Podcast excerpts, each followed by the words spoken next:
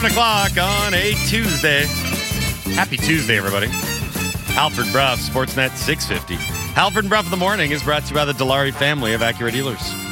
Experience the Dilawri difference today by visiting your nearest Dilawri Acura dealer today. We are now in hour two of the program. Hour two is brought to you by North Star Metal Recycling, Vancouver's premier metal recycler. Pays the highest prices on scrap metal. North Star Metal Recycling, they recycle, you get paid. Visit them at 1170 Powell Street in Vancouver. We are coming to you live from the Kintec studio. Kintec Footwear and Orthotics, Canada's favorite orthotics provider, supported by over 2,500 five star Google reviews. Find your perfect fit at kintec.net. Uh, I did want to mention last night's Monday night football game because it was a Super Bowl rematch. It was the latest uh, installment of the Kelce Bowl. And unfortunately, all my betting savvy got thrown out the window when over the weekend Taylor Swift had to reschedule and couldn't make Monday Night Football, thereby denying the world a chance for the Kelce family and the Swift family to meet. That really consummates the relationship. So the Swift family never went. I saw Donna, Donna Kelce there. her boys were playing. She had to show out. Right. But uh, yeah, Taylor Swift had to reschedule her concerts. So, what did you think of uh, of this game? Because um, you know it was obviously a win for the the Eagles over the Chiefs, but I was watching this game and I'm watching the Chiefs offense, and I'm certainly not putting it all on Patrick Mahomes, but I'm putting part of it on Patrick Mahomes through a pretty bad interception, sailed a couple passes. Um, is is rece- yes, his receivers also dropped a lot of passes, but I'm watching this game and going. Is the Chiefs' defense better than its offense now? I mean, the Chiefs in the first half, it certainly looked like it because they held uh, the Eagles in check. Right, the Eagles were Their- down ten that points. pass rush is very impressive yeah, they on. they did a good job of holding the Eagles' offense in check for part of the game. Uh, Eagles rallied from a ten point deficit at halftime. I mean, the play that everybody's talking about is the Valdes-Scantling drop, which we actually have audio of.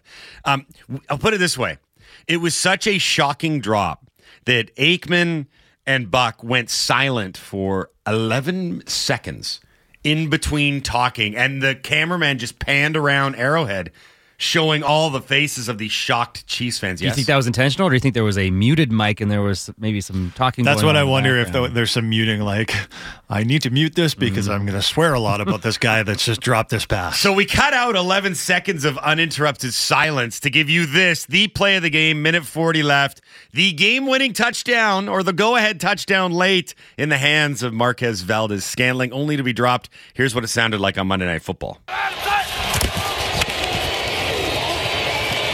Good protection aired out. Valdes-Scantling dropped it.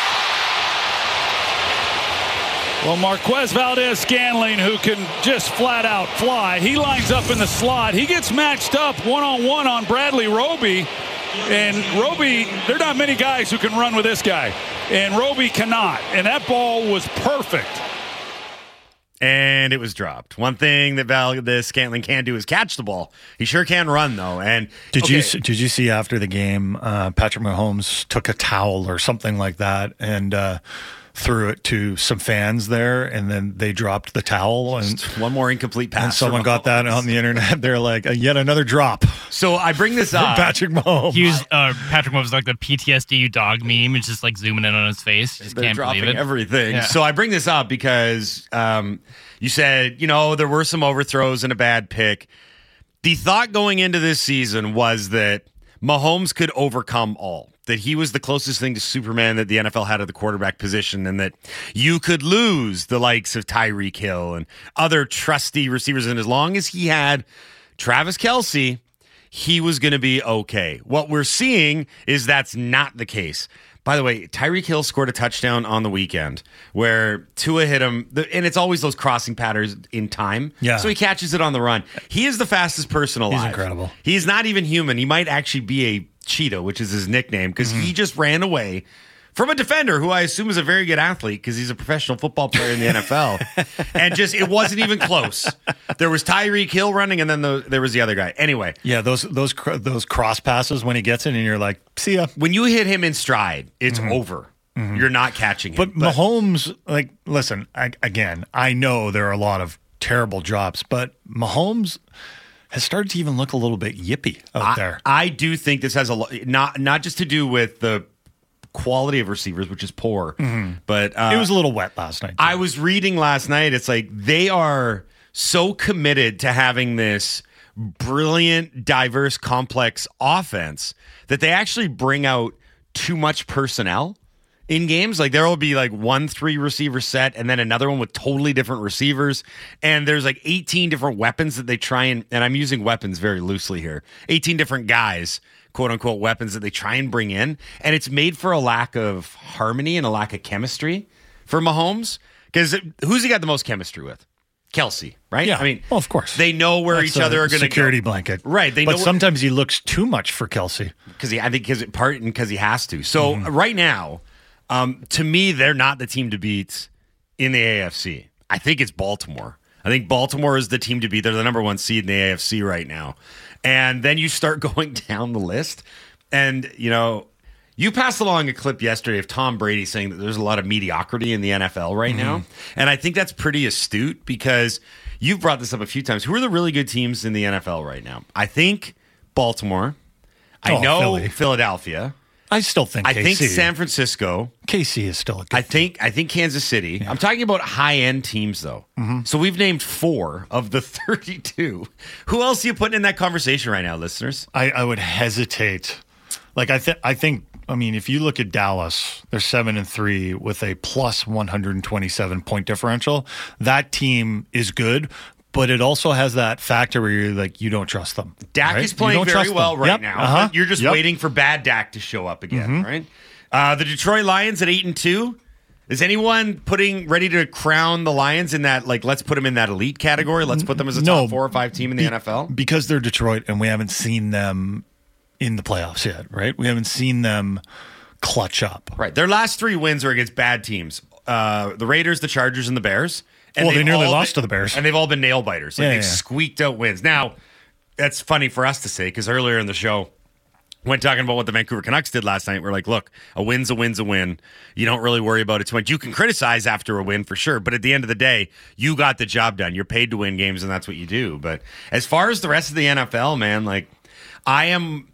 I've I've whittled it down to a group of, of about five or 6 Mm-hmm. and that's stretching it. That are playing really good football on a weekly basis and are elite. The rest of it, there is a lot of mediocrity in the NFL. How, right how many teams out there would you say like have a great defense, but their quarterback situation or their offensive situation, like Cleveland and Pittsburgh, are two great examples Mm-hmm. right there. Well, I mean, the NFL right now has a legitimate quarterbacking problem. There are a lot of teams that would probably be a lot better or a lot more competitive because of their defense if they just had a guy that could manage that position. I mean, that whole division now that you're talking about, the AFC North with Pittsburgh and mm-hmm. Baltimore and Cleveland and Cincinnati. I mean, look at that division. They have awful quarterbacking with Joe Burrow out and Kenny Pickett in his tiny hands trying to hold onto the football and whoever the Browns are playing at quarterback now. Like it's it's a problem. Yeah. There are teams that are built to be competitive that have really good defenses and really good running games that can't get anything going. God, look at the New York Jets.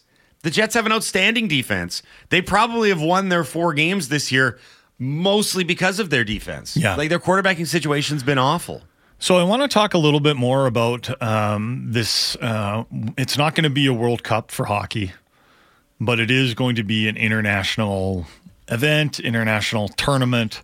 And Greg Wyshynski, who we just chatted with from ESPN, was the first to report the emerging details. Now, for the record, we had Bill Daly on a few weeks ago, and he told us it's not going to be called the World Cup. So Right. I don't know what it's going to be called. You know, if you look back on the history of NHL international tournaments, there's all sorts of names that they've used Canada Cup, Summit Series, you know, Sure. whatever.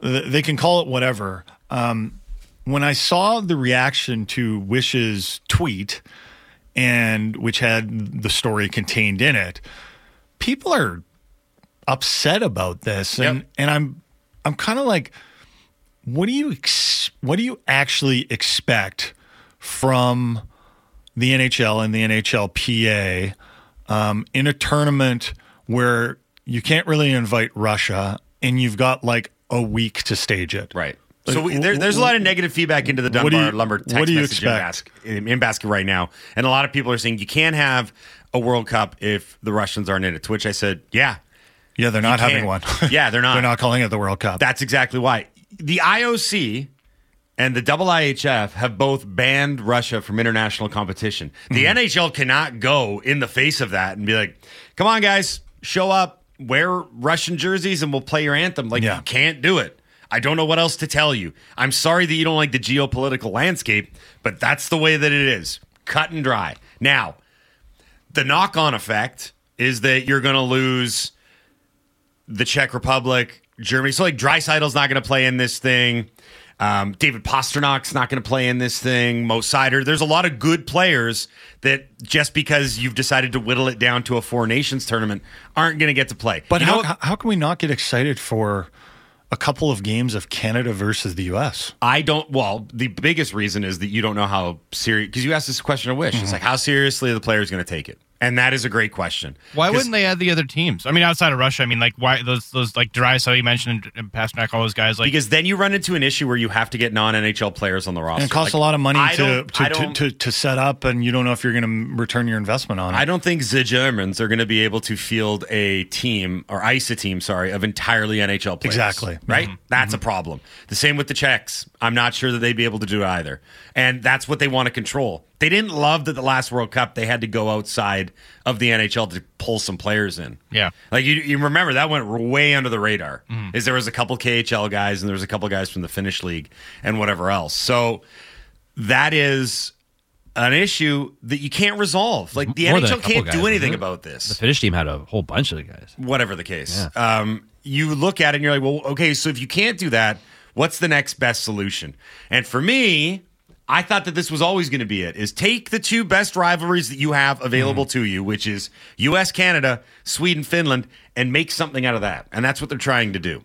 I love the format too. And the format is that they're going to have the Canada US play. I guess you'd call it a two game series. So it might actually be like a soccer series. And then you've got Sweden and Finland who are going to play a two game series. And then you would have the winner of the Canada US series play the loser of the Sweden Finland and vice versa. And then basically what they will be praying for is that Finland and Sweden don't win their semifinal games because what they want to set up is Canada versus US in the final. Like it's a very contrived format that's to what- to try and have a third Canada US game for all the marbles. And hey, I'm okay with that. I just want to see some good hockey. See, I I just want to see what what do you hate about it? Why? Because well, one, Don't you want to see the potential for Canada US final? Yeah, just make it that. Make a summit series here and a summit series there. Best of five, best of five. Simple. I'd be okay easy. with that. Yeah, you I, don't. I'd honestly be okay with that. when you start too. to try Yep. and contrive the bracket, I guarantee you something will get screwed up. Like the Americans will lay an egg against Finland. Remember when they played Finland in the bronze medal game at the Olympics? Yeah. And they got absolutely thrashed. Something bad will happen and you won't get the desired outcome. And then you'll get, oh, Canada will now take on Finland in this highly anticipated game. And everyone will be like, well, that's not what I wanted to see. So don't do it. Don't leave it up to chance. Best of five, best of five. You can have uh, for the Sweden Finland, you can have like some sort of gold statuette because they love gold, and you can make that their trophy. Yeah. you can call them the Golden Boys or whatever you want if they win it. And then Canada US, you just harken back and say this will be like all the other great rivalry games that they've had, and just make it nostalgic. Play into those rivalries; they already exist. It's on a platter for you. I have from a, a marketing standpoint. I have a feeling um, that the players are going to take this pretty seriously because there are players like Connor McDavid that have never experienced a best on best series post post junior, right? Like th- they want this to happen. They've been pushing it to happen. And I will bury them if they don't bring intensity to this competition. Like, like, I'll be really upset because they've been going on and on. Like we're gonna have more internationals. You know, That's they're gonna get to the Olympics, but like if they don't leave it all out on the ice for this tournament, which the NHLPA is part of, I am going to be extremely upset. You bring up a really good point for once. No, you bring up a really good point because the players, for the amount that they have spoken openly and at times complained and whined about not getting to participate, there is now an onus on them to show up and show out. Like, Yeah. If I'm Marty Walsh, I'm like in there like the Departed style, making threats. I'm like, you guys better show. I'm not gonna do a Boston accent, but you guys better show up and make this thing worth it. Mm-hmm. You've been asking about international competition. Now it's your turn to t- show everyone what makes it so great. and hype the hell out of it. Hype, talk, talk smack before the before the games. Mm-hmm. Uh, you know, Americans versus Canadians, because you know what this will ultimately be is a lead up to the Olympics, right? Yep. That that that's what it'll serve as. Uh, Mark in Canada, Brough, you love the setup where game two is going to be one team holding on to an aggregate lead rather than two teams trying to win the game. I hope they don't do that. I really hope they don't do that. I hope they find a way to. I don't know. Maybe they say the winner of game one, uh, you just win that, and the winner of game two, you just win that. And if it's tied, then maybe you play like a mini overtime, something along those lines. Do it that way. I don't want aggregate. No I think that doesn't work in hockey. Hockey games can get out of control and all. Like I don't think it's going to be aggregate, and I, I think I will yell very loudly if they determine that it's going to be aggregate because I don't think that will work. But you also do have to remember, guys, that there is a limited schedule, a limited time that everyone's working with here. Right, Mm-hmm. That's a like the, part of it. Like the owners already don't like shutting down the season at this time of the year to go to the Olympics because it's so long. It's such a long commitment, the Olympics, Mm-hmm. right? So they're trying to get it done in a week's time. Um, you know, whether or not they play these Sweden Finland games in Europe, I think they will, and I think they should. I mean, if you can do a global series, I mean, four teams just went over to Sweden, then you then you can do it. But I, I think. I think you have to remember the constraints that are on the NHL and the NHLPA for creating this. I'm excited for it and I hope it pans out. I understand if you look at this and you're kind of like, eh, like that, like what, what, what are we doing here?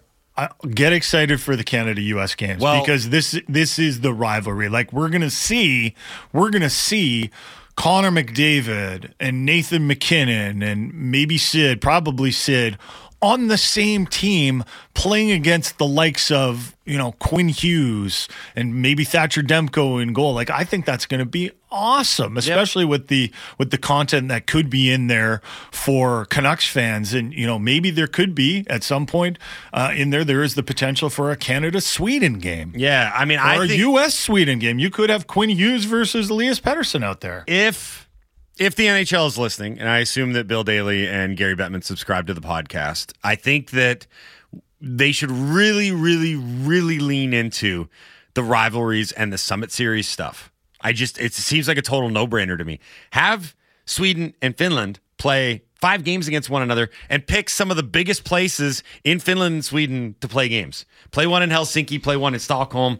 What's they have the Avicii Arena that they just played in. Here, play a game at Lake Placid. Play a game back here in Vancouver, the site of the 2010 game where Canada Play you at know what I mean? MSG. Play one of the games Sure. at MSG. You know, do, do- if ESPN's interested in this, if they're going to be part of this, which I imagine they are, I think they're going to want one of the games in the states. oh, have multiple ones in the states. Brian If- and if it's- Poco wondering what about a third team that was just the world? That would be awful. That's every team. That's every country but the four. What, what what's their what's their unifying bond that they're citizens Come of the on, world? except Yeah. for four countries. They have a Yeah. big, big planet on it with a couple blacked out There due you to go. political reasons. Like the no, Captain, like, the Captain Planet logo. Yeah, So- you can't do it. So here's a text: Players want the Olympics, gold medal, country watching, etc. Just a made-up Canada versus U.S. is going to be hard to hype up. why we're maybe, trying. maybe so. That's why we're maybe trying. so. But I think this is going to be on the players to hype this up, uh, not only with their words before the game and say this is important. We've been waiting for this. Yeah. Um, and but also like with their play. Make it so if they lose the tournament, they lose their citizenship. Those are high Very high stakes. stakes. All your passports are in a bag. yeah, yeah. You want to stay in this country? You gotta win the He's tournament. a wanted intensity, here you yeah, go. He's got a lighter underneath it. Yeah. Yeah. No. Okay, so here's here's a question for you because uh, the Calgary Flames uh, have been actually playing a little bit better hockey lately. Uh, I watched the end of their game uh, in Seattle last night. They beat the Kraken four three in overtime. Yeah, Rasmus Andersson. What a That was a nice goal, huh? That was nice. Really nice goal. Yeah. Uh, seven, eight, and three are the Flames now, and you compare that to the Edmonton Oilers, who lost in Florida last night, who are five, 11, and one. Who has a better chance to make the playoffs, Edmonton or Calgary? Calgary. Edmonton's hole is But isn't Calgary going to sell sell sell off half their team? I don't know. They want to make the playoffs. Craig Conroy can say all that he wants, right? He can be like, ah, we're not going to let assets walk in unrestricted free agency. But if they're in the playoffs come trade deadline, how on earth are you going to trade away like Tanev, Hanifin, uh, Lindholm, Well, it might happen. Zadorov? It might happen sooner than Well, but right? but they're playing well now. Huberdeau's back, baby. You know, Huberdeau had like two good shifts in a row Mm-hmm. last night. So uh, Edmonton, the Flames the Flames are are one uh, two points out of a wild card spot. yeah, they're right there. Here's the thing with Edmonton. I don't think that they have fixed any of the issues that Jay Woodcroft had with Chuck Knoblauch as their new head coach. I know it's Kris Knoblauch, okay? Well, He is also, Chuck also their Knoblauch for the- goaltending, their goaltending, like Yeah. Calvin Pickard. You know, he wasn't horrible last night, but he let in a bit of a stinker. and he took a holding penalty. He had to look at his face like, "What did I get myself into?" That like third better in goal. Bakersfield. Did you see the third goal? That the defenseman tripped over a loose stick and hmm. caused a two-on-one. Like it was just welcome to the Oilers show, Calvin. Who has who has received more criticism in Canada this year, John Klingberg or Evan Bouchard? Like that is a tight race. Although Kling- hmm. Klingberg might be done, right? Yeah, I think it was easier to just drop him out of the lineup entirely as opposed to Bouchard, where the Oilers like we need Well, you for to each do stuff. Merrick, we're talking about he might have like hip issues or something like that. Yeah, I mean that was a gamble. like they might have to just shut him down. yeah, that was a gamble in the first place, Mm-hmm. bringing him aboard. I mean, and it's really different circumstances because for as much as they thought he might be able to bring to the table, the reality is, is he's not, and they'll drop him out of the lineup. They like really, the Oilers. they really miss Justin Holl. Yeah, he's. Do you remember all the converse? Do you remember when Justin Holl would be like constantly trending on Twitter? Like, God, these guys discuss Justin Holl a lot. They they needed a whipping boy, and they had one there. He got. It was like he got caught on Well, he was every time he made awful in the playoffs. yeah, he was bad. Awful. And They had to take him out of the lineup. Yeah. So w- we're talking about Calgary and what they might. What the, don't you think that Brad Treliving is going to is going to push hard to get a guy like Chris Tanev into the lineup? Because they can't. They can't. Like who who have they got on their back end right now? Like it's crazy. Mor- if you can't Morgan play, Riley you got Morgan Rielly and Mc- Morgan Rielly. McCabe. Yep. Uh, like Gio's hundred years old. They traded away Sandin last year. Liljegren is he still hurt? Yeah, he's hurt. Like they they need to make moves.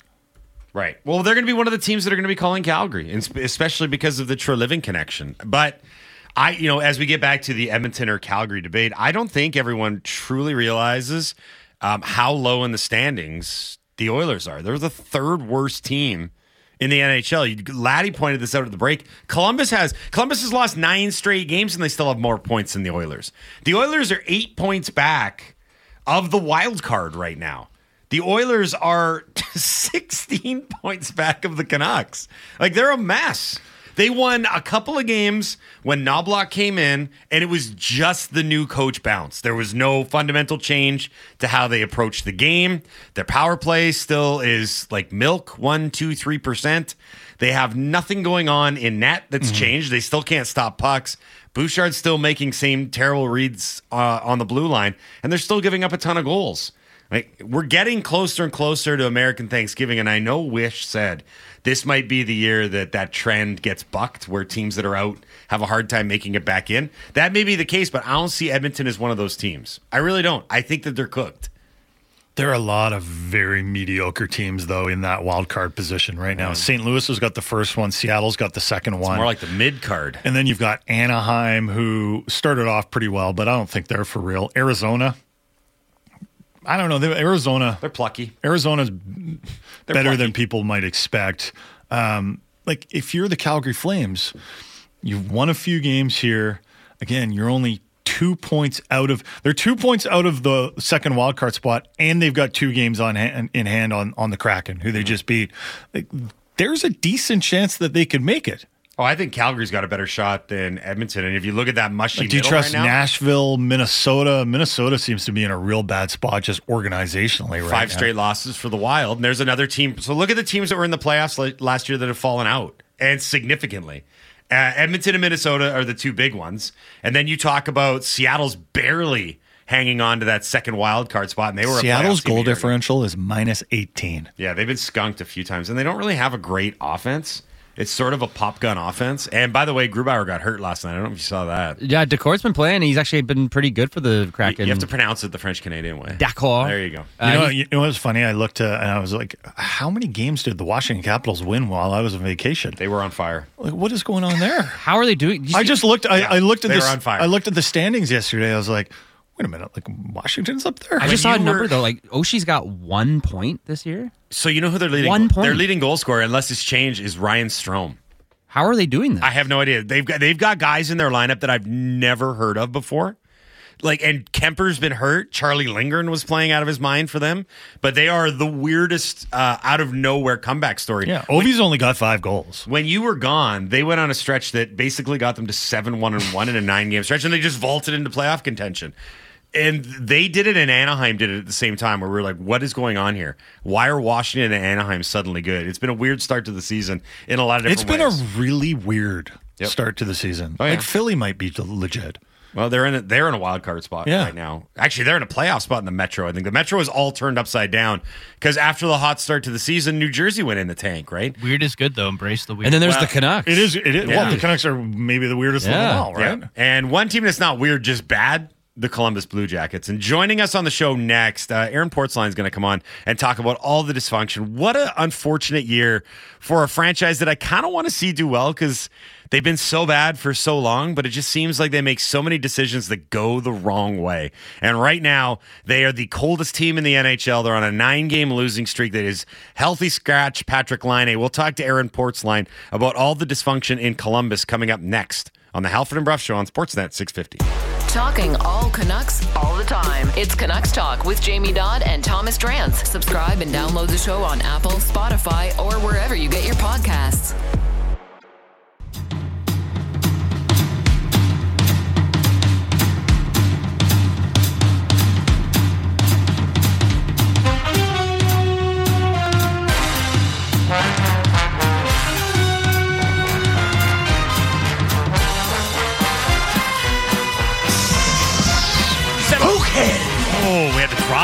733 on a smoking Tuesday. Happy Tuesday, everybody. Halford Brough, Sportsnet 650. Somebody stop me! Somebody stop me from making so many mistakes on the show. Prior to break, I said that the leading goal scorer in Washington was a Strome. Ryan Strome. That was right. It's Dylan Strome. Wrong Strome. you were half right. I should have just said Strome. You should have. Play it safe. Play it safe. and then I was like, does Ryan Strome even in the NHL anymore? He is. He's a member of the Anaheim Ducks. Would not have guessed that in a million years, folks. You know who plays big minutes for Washington? What's that? Rasmus Sandin. See, we're learning a lot in this show. We've paid zero attention to the Capitals, right? If Ovi's not scoring, I'm not really paying attention, Yeah. even though they're firmly in a playoff spot right now. It's weird. Uh, anyway, Let's you talk about Sonny Milano's game. there's another guy. He's a guy in Washington doing the thing. Playoff bound Capitals. Um, okay, reset here. Aaron Portzline is going to join us in just a second here to talk about the Columbus Blue Jackets. Before we get to Aaron, I need to tell you that the Halford and Brough Show is brought to you by the Dilawri family of Acura dealers. Experience the Dilawri difference today by visiting your nearest Dilawri Acura dealer today. Uh, we are in hour two of the program. Hour two is brought to you by North Star Metal Recycling. Vancouver's premier metal recycler pays the highest prices on scrap metal. North Star Metal Recycling, they recycle, you get paid. Visit them at 1170 Powell Street in Vancouver. Uh, to the phone lines we go. We are joined now from the Athletic in Columbus. Aaron Portzline here on the Halford and Brough Show on Sportsnet 650. Morning, Aaron. How are you? Good morning, gentlemen. How are you? Uh, we are well. Thanks for taking the time to do this. Um, we spent a cons- considerable amount of time talking about all the dysfunction in Columbus, really not just right now, but uh, dating back to the Mike Babcock dismissal and even years past. Oh, yeah. It's been a lot, Aaron. You've covered a lot in your time in Columbus. So I actually wanted to start with the piece that you have coming out. I believe it's today in The Athletic, where you got to speak with President of Hockey Ops, John Davidson. You talk about the bad start, Gaudreau, Laine, uh, all the struggles that they've had, Pascal Vincent and how he had to come aboard, uh, personnel changes potentially on the horizon. What did JD have to say to you in this article that's coming out today? Well, I mean, John Davidson, uh, through the years here, he's been here about 12, 13 years, has been sort of the voice of Moses here, the calming. Uh, when he says something, uh, the fan base tends to nod in unison, like it's going to be okay because he said it's going to be okay. Right. He's very much, very much an authority figure. I think that's starting to to wane a bit. In fact, I know it it is. There's uh, frustration here uh, to another degree. Um, there's not. Let's be honest, too. We can ask all of the questions we want. We can. They can be as pointed as we want. He's not going to say publicly if he's considering making a change with Jarmo Kekalainen. Why would he? Um, but he's asked the question. He said no, no, no rash moves at this point. Um, he also said that the decisions on him and and Yarmo come from above ownership. Uh, John P. McConnell, they stay in touch with him, uh, obviously frequently, and the the start is not what anybody wanted. Four, eleven, or four, seven, nine game losing streak. I've lost count, and they're just not anywhere close to whatever you thought they were going to be. No matter, even if you thought they were going to be a a non-playoff contender, I don't think anybody thought they were going to be at this point again. Uh, Gaudreau, Laine struggling mightily. The power play is a disaster. Uh, so not a ton of answers that will make people feel better in that. Um, but certainly some clarity for some people who wonder where this, this season might be headed at this point. You might have just answered my question with the Gaudreau, Laine, and the power play, but is there one glaring issue with this team? I mean, listen, if on this team you wondered about a lot of things this season, Elvis Merzlikins, the goalie, who had an 876 save percentage, he, ha- he hasn't been great, but he has not been the issue at all. Uh, you you wonder what the young players are going to look like. Fantilli's been really good. Uh, Marchenko's been really good. Voronkov's been better than anybody could have expected. He looks like an impact player. The thing you didn't think you had to worry about was Johnny Gaudreau, and he's off to the worst start of his career. Not even close. He's been uh, marginally better the last couple of games, but he's nowhere near what he what he certainly was at the end in Calgary, or even what he was last season. And Laine's had kind of a checkered existence with the Blue Jackets, where he still has this reputation as a great goal scorer uh, from his early days in Winnipeg. He's been an okay goal scorer in Columbus. He's just been sort of mediocre at it. It really hasn't clicked here for him yet. Uh, but even by that standard, he's off to a slow start this season. Werenski missed almost all of last season. He it's been a struggle for him to get back up. So there's all you know the guys at the top of the lineup, and they do have some talented guys here. Uh, it, it, it is in some ways a rebuild, but in other ways it's really not. It's, you can't call it a rebuild if you've got Gaudreau, Laine, Werenski, uh, you know, Provorov, Severson among your your uh, top four defensemen. There's some pretty decent established players there, and they just have not delivered in the early going. So there's uh, really nowhere to go but up, and and no way to get there uh, other than the best players starting to play better. How is it looking down the middle for the Blue Jackets? Because you like their future, at least you did at one point. No, you still like their future with Fantilli and Cole Sillinger. And I know uh, that uh, Kent Johnson has struggled a little bit, but he's still pretty young. Um, but is it just a matter of like they're not ready yet? So down the middle is a problem, and yet you've got these veteran scoring wingers like Johnny Gaudreau and Patrik Laine that are in their primes right now, and there's just almost like a timing issue there. Yeah, well, it is a poorly constructed team. I think we can say that. John Davidson would not. Uh, I will. At, to- at times, it feels like, and I've said this a few times, it's like putting an eight million dollar chandelier in your starter home. Right. Like it just does. Yeah. It's not ready for it. It Mhm. doesn't make any sense. Um, and they're they're kind of there. I don't know how you say no to Johnny Gaudreau two summers ago. When you consider the state that this team was in, it's probably the hardest thing in the world to say, thanks, not interested. When, especially when you think about well, what is this club's, what is this franchise's uh, reputation over the last five years? Lost Bobrovsky, lost Panarin, lost Seth Jones. Really, this organization's been defined by the really good players that it's lost. And now here is a Hart Trophy finalist saying, "Hey, what do you think? You guys want to go out sometime?" It's hard to imagine them looking at that and saying, "We'll pass." Uh, so they jump on it. I do think it's moved them. Uh, it, it just has this this feel of a of a franchise that's sort of directionless. They think they're ready to win. Oh no, they're actually building for the future uh, based upon the results so far this year. But they really thought at the start of the season, Jarmo Kekalainen said it repeatedly, this is a playoff team. And I don't think anybody necessarily believed that, or not too many people, anyways. Uh, but the results so far have shown that, that that's been a, a pretty far fetched thought. It's funny, you know, I, I hear those comments all the time like, how could you not sign this guy? Well, you just don't. Yeah. You have the discipline. You just don't. Right? Like, you just don't. And, and Right. we were talking about this yesterday. Like, there's no more punitive league than the NHL when it comes to signing older players to long term contracts. If those contracts don't work out, you, you're in big trouble right now. Um, I'm, I'm curious if if Blue Jackets fans were given a time machine, would they go back and said say no to Johnny Gaudreau?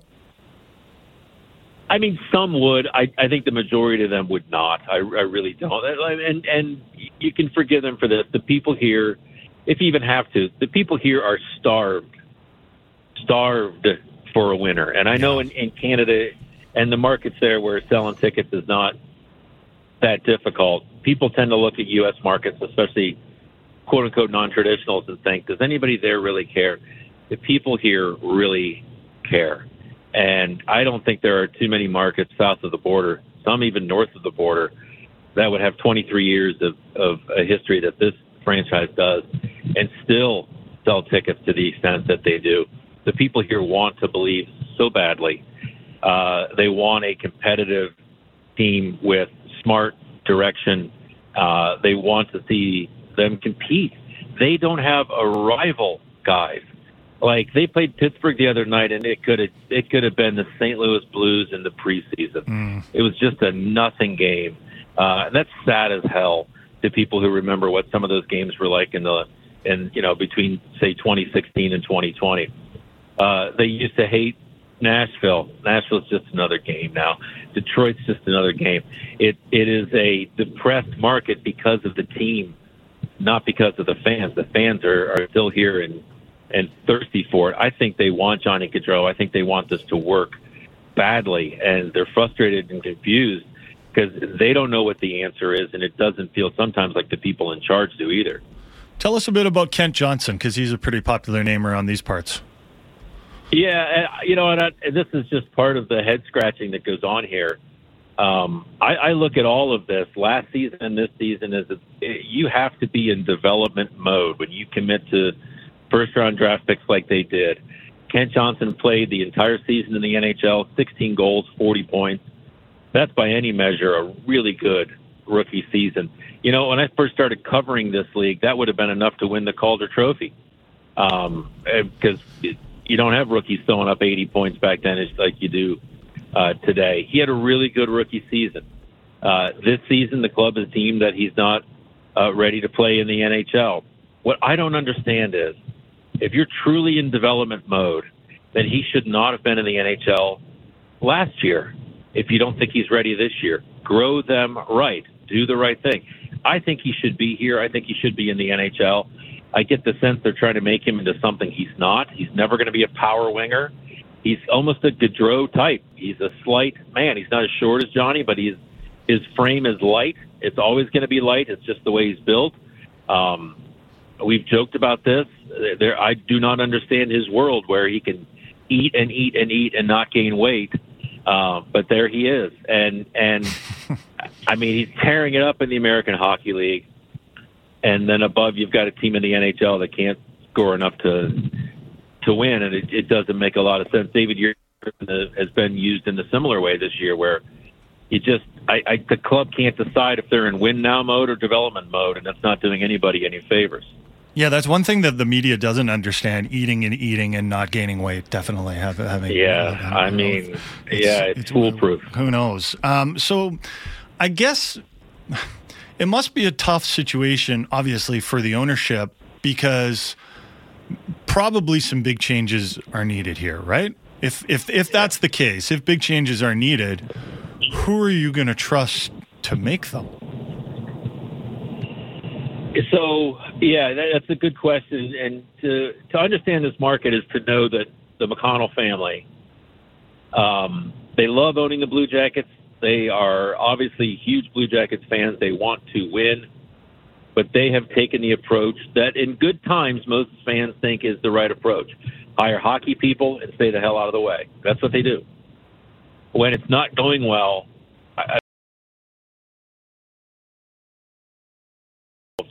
than they perceive them to be. Um, I think the ownership here trusts John Davidson as much as they have ever trusted anyone. Uh, Ken Hitchcock was close, uh, but John Davidson is right there. He's the first guy they've had, first president between the GM and the ownership level. He is the go-to guy from the top down. I don't see any situation where John Davidson is fired. I don't. Okay. John Davidson pro- probably retires if they decide to change that move. He's had an incredible career in hockey as a player, a broadcaster, and, an executive, almost unrivaled. Um, he would be allowed to retire, I am sure. It would be his call at this point on what to do with John, with uh, Jarmo Kekalainen. He hired him in February of 2013. Jarmo is the longest, uh, third longest tenured GM in the league right now, I believe. Um, and speaking to him yesterday, again, he's not going to give an indication if he's thinking of making a move, but it, he did not seem to be anything but in lockstep with Jarmo Kekalainen. They're very tight. Uh, they see the game the same way. They both have expressed support for Pascal Vincent's uh, tough, some would say heavy-handed handling of players, and so they go on and they they try to dig out of this and hope that this start has not derailed uh, yet an, yet another season before Thanksgiving, U.S. Thanksgiving. Um, but it's, it certainly looks that way. It seems like Patrik Laine has been in the league for like 20 years, and he's only 20, 25 years old. He's just Yeah. had He can't. started as a five-year-old rookie. Yeah, it's it's it's it's incredible. What is he as a player right now? I mean, this is going to sound harsh. I think he's a shell of his former self. And I don't, we have not seen it in Columbus. There was a little stretch last year where he was uh, like a goal, a game guy for about a 10 or 12 goal stretch. He was, everything he shot went in. But you remember what he was like in that, that early day, the early days in Winnipeg where he was not a leader on that team, but he was the guy that when he took the ice, you, you you took notice, you watched because something big is going to happen. And I think that's what's out of sorts here. I, to his credit, I think he has tried to be a leader this year. I think he has tried. I'm not sure all their veterans see that as part of their role. I think he's attempted to do that, and it has not gone well. He he is tough on himself. He is a very sensitive player, um, and he gets down on himself. I think he's in one of those funks right now where it feels like anything he tries does not work. But I don't think his issue. That's why I thought the healthy scratch was was a, a, a, a very strong and maybe too strong step. And I wonder how he comes out of this because he is a sensitive player, and I'm not sure how he responds. Johnny Gaudreau responds by working harder. Um, I wonder if if Laine just digs himself deeper with this, but we'll see. Practice was supposed to start in about 10 minutes. It's now going to start in 40. They pushed it back 30 minutes. That usually means team meeting. Somebody wanted to get something off their chest. I don't know that. Um, but it, it's a strange situation. today. We'll try to get Lonnie after practice and get some answers, but I'm not really sure where it's going, to be honest with you. Aaron, you're one of the best beat writers in the league. We always say that, and uh, we really appreciate you taking the time to chat with us today. Well, you're very kind. Thanks for having me, guys. Have a good day. Thanks, Aaron. Appreciate it. Aaron Portzline from The Athletic in Columbus. He's right, Jason and Aaron, but Jason in Ports is one of the best uh, beat writers going. There's some really good guys on beats uh, with, quite honestly, teams that are dysfunctional right now. Russo in Minnesota, Yeah. right now is detailing just that team falling apart in large part because they have 14 million dollars in dead cap. They give the best beat writers the toughest assignments. That's what they say. Right? That's, That's true. That's That what it has to be. Yeah, It actually is a good. It's a it's it's it's a good gig for guys like Portzline and Russo because they're not in Canadian markets where there's so much like defense being played around the organization. Like it is really hard to get information out of the Canucks these days. Like they are running a tight ship. Um, but in places like Columbus and Minnesota, the teams need the media. Like so, so they typically have pretty good relationships with the lead beat writers. Uh, but Columbus, I just look at that team and I go like, what is you know? Aaron said it like this is a poorly constructed team. very. Because you look at it and you're just like, okay, you got all these like wingers, like Gaudreau and and Laine. Yes, they're talented, but I know this is very cliche, but are they 200 foot players? Probably not, right? Mm-hmm. And then what have you got down the middle? Who's your one season? Boone Jenner, who's a nice player, Captain. But he's probably at this point in his career at best a 2C. And then you've got all these younger players with talent, like you've got Fantilli, who's going to be a terrific player.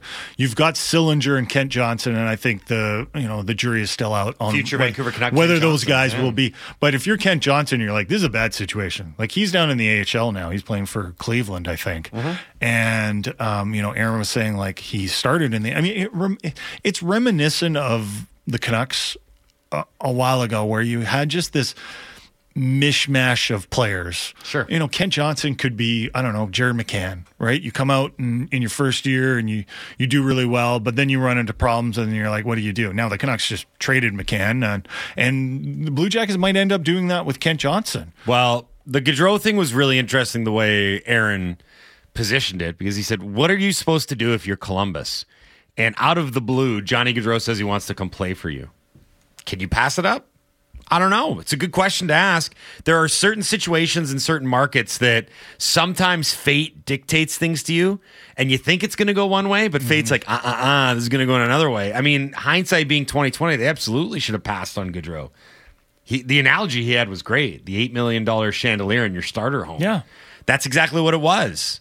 And again, in the moment, God, I I hate long term contracts, and I could even be like, you know, this might be the thing that turns us around. Johnny Gaudreau choosing us.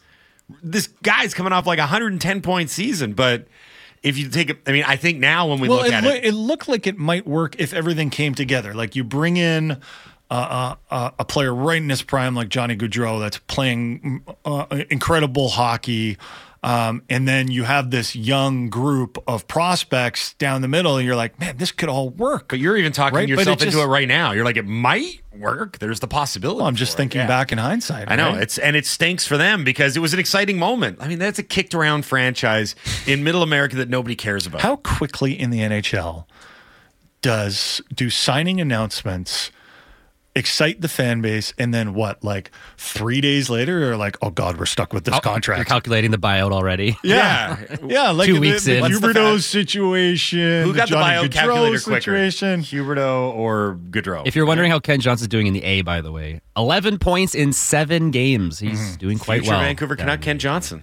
Starts Usually, right I, here I like looking at those players that get oh. sent down and see if it's is it a team issue or a player issue. Because if they go down the A and they're still struggling, okay, maybe it's a player issue. No, he's almost two points per game. He's a ta- he's a talented player, but he's not the biggest guy. So some coaches will look at him and be like, like I don't know. If, do you think he's going to be a center in the NHL or a winger? Yeah, it's And tough. then and then if he's a winger or a center, like is he good enough to play in the top six? He's smart where's, enough. Where's his role? he's smart enough. team? It's just everything else that you wonder about the mm-hmm. physicality side of things. so The Canucks Blue should just sit back ass. and wait. Just sit back and wait for that thing to sour. And really, all the NHL teams should, because I mean, at this case, at this stage, it's so toxic and so dysfunctional, and they're, they're so directionless that you. Well, should, the Babcock thing must have completely thrown the season Right? off, right? Like, how do didn't you- even mention the Babcock thing. I Portsmouth, know. How do? Well, I, you? I mentioned it in the intro. It's like another thing of dysfunction. Yeah, yeah. You can't just snap your fingers and be like, "Oh, that one's on us, guys." We'll then- start fresh though with Pascal Vincent, and that'll fix everything. And then like three weeks later, he's benching. No, no not just benching Patrik Laine, healthy scratching Patrik Laine. and you know Johnson's in the minors, and I, there was big expectations of Fantilli, and he's going to be great. But Mm-hmm. you can't bring players up in a dysfunctional surroundings and Where do- where have I heard not- that before? Yeah, right. And, you, and expect them just to get through it. Yeah, if you have a bad culture, like culture gets thrown around a lot as this excuse when people like the, the Blue Jackets have a have a poorly constructed roster. Like a lot of it is just because they don't have the right players in the right positions, but that will often like breed a bad culture too. Mm-hmm. The, the culture in Columbus was probably one of their strengths because you know what their culture was a few years ago when they were pulling upsets? It was the culture of torts. Yeah, and like Torts that's what Torts in- can do when he Yeah. goes to the right situation. He's doing it in Philly right now. He had the us against the world thing. No one, everyone kind of like craps on Columbus, but Mm-hmm. we're going to fight back, and it worked. Now, It's just not good at all. Okay, uh, one final hour to go on the Halford and Brough Show on Sportsnet 650. We're going to talk to Brendan Batchelor, the play-by-play voice of your Vancouver Canucks, right here on Sportsnet 650. Uh, we will look back on a 3-1 win over the Sharks last night. We'll look ahead to a big game on Wednesday night against the Colorado Avalanche. It's Hughes, it's Makar, it's the battle of the blue line. We'll also do what we learned coming up at 8.30. So stick around. One final hour to go. Don't go anywhere. Keep it on the dial. You're listening to the Halford and Brough Show on Sportsnet 650. Obviously, he's developed that shot. I mean, that he's got a laser now. Leaves for Hughes at the line. Begin laser ignition sequence. Hughes darting into the high slot. Now around Zetterlund on the left wing towards the goal. Fire the laser!